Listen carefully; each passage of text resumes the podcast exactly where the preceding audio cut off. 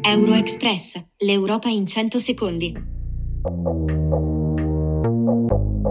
Buonasera e benvenuti con Euroexpress, le notizie del giorno dell'Unione Europea in 100 secondi, curate da Euractiv Italia.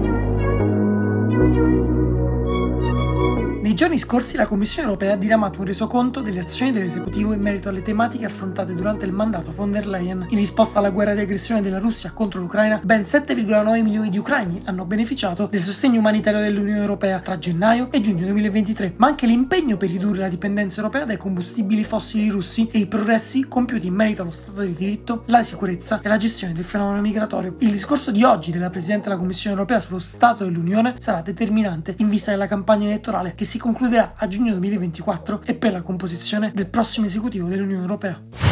Lo Stato di diritto in Polonia è peggiore di quello ungherese. A dirlo in un articolo è l'ex ministro degli esteri di Varsavia, Jacek Zaputovic. Al centro delle polemiche la decisione dell'attuale governo di affiancare alle elezioni politiche del prossimo 15 ottobre un referendum su vari temi controversi per garantire il quorum. Tra questi l'accoglienza dei migranti irregolari, lo smantellamento del muro al confine con la Bielorussia, la privatizzazione dei beni statali e l'innalzamento dell'età pensionabile. Come a Budapest, anche a Varsavia la combinazione l'organizzazione di elezioni e referendum serve a imporre determinati temi al dibattito pubblico e ad attirare ulteriore attenzione sul partito al potere. La Commissione europea riduce le stime di crescita sul PIL per i paesi dell'Eurozona. Dai dati diffusi dall'esecutivo europeo presentati dal commissario dell'economia Paolo Gentiloni, la crescita nell'Eurozona dovrebbe attestarsi intorno al più 0,8% nel 2023 rispetto all'1,1% delle precedenti stime. Per quanto riguarda l'Italia, queste sono riviste al ribasso di 0,3 punti percentuali sia nel 2023 che nel 2024, portando una crescita rispettivamente dello 0,9 e dello 0,8%. Io ho fiducia che l'economia italiana, come ha mostrato mostrato in tante occasioni possa reagire in modo positivo. Le parole di Gentiloni. L'economia tedesca assisterà invece a una contrazione dello 0,4% nel 2023, mentre per il 2024 la Commissione si attende una crescita dell'1,1%, a un ritmo più lento di quanto previsto nelle previsioni di primavera. L'Austria chiude le porte dell'UE alla Turchia. Il cancelliere Karl Niammer ha dichiarato che non sarebbe concepibile riaprire i negoziati per l'adesione di Ankara all'Unione Europea. Lo Stato governato da Erdogan rimarrà un importante partner internazionale di Bruxelles, ma rimangono i nodi su diritti e democrazia che hanno ostacolato i negoziati negli ultimi 18 anni.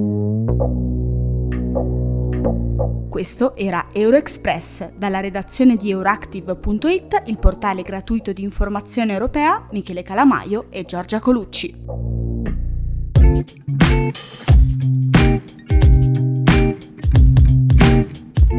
Euroexpress, l'Europa in 100 secondi.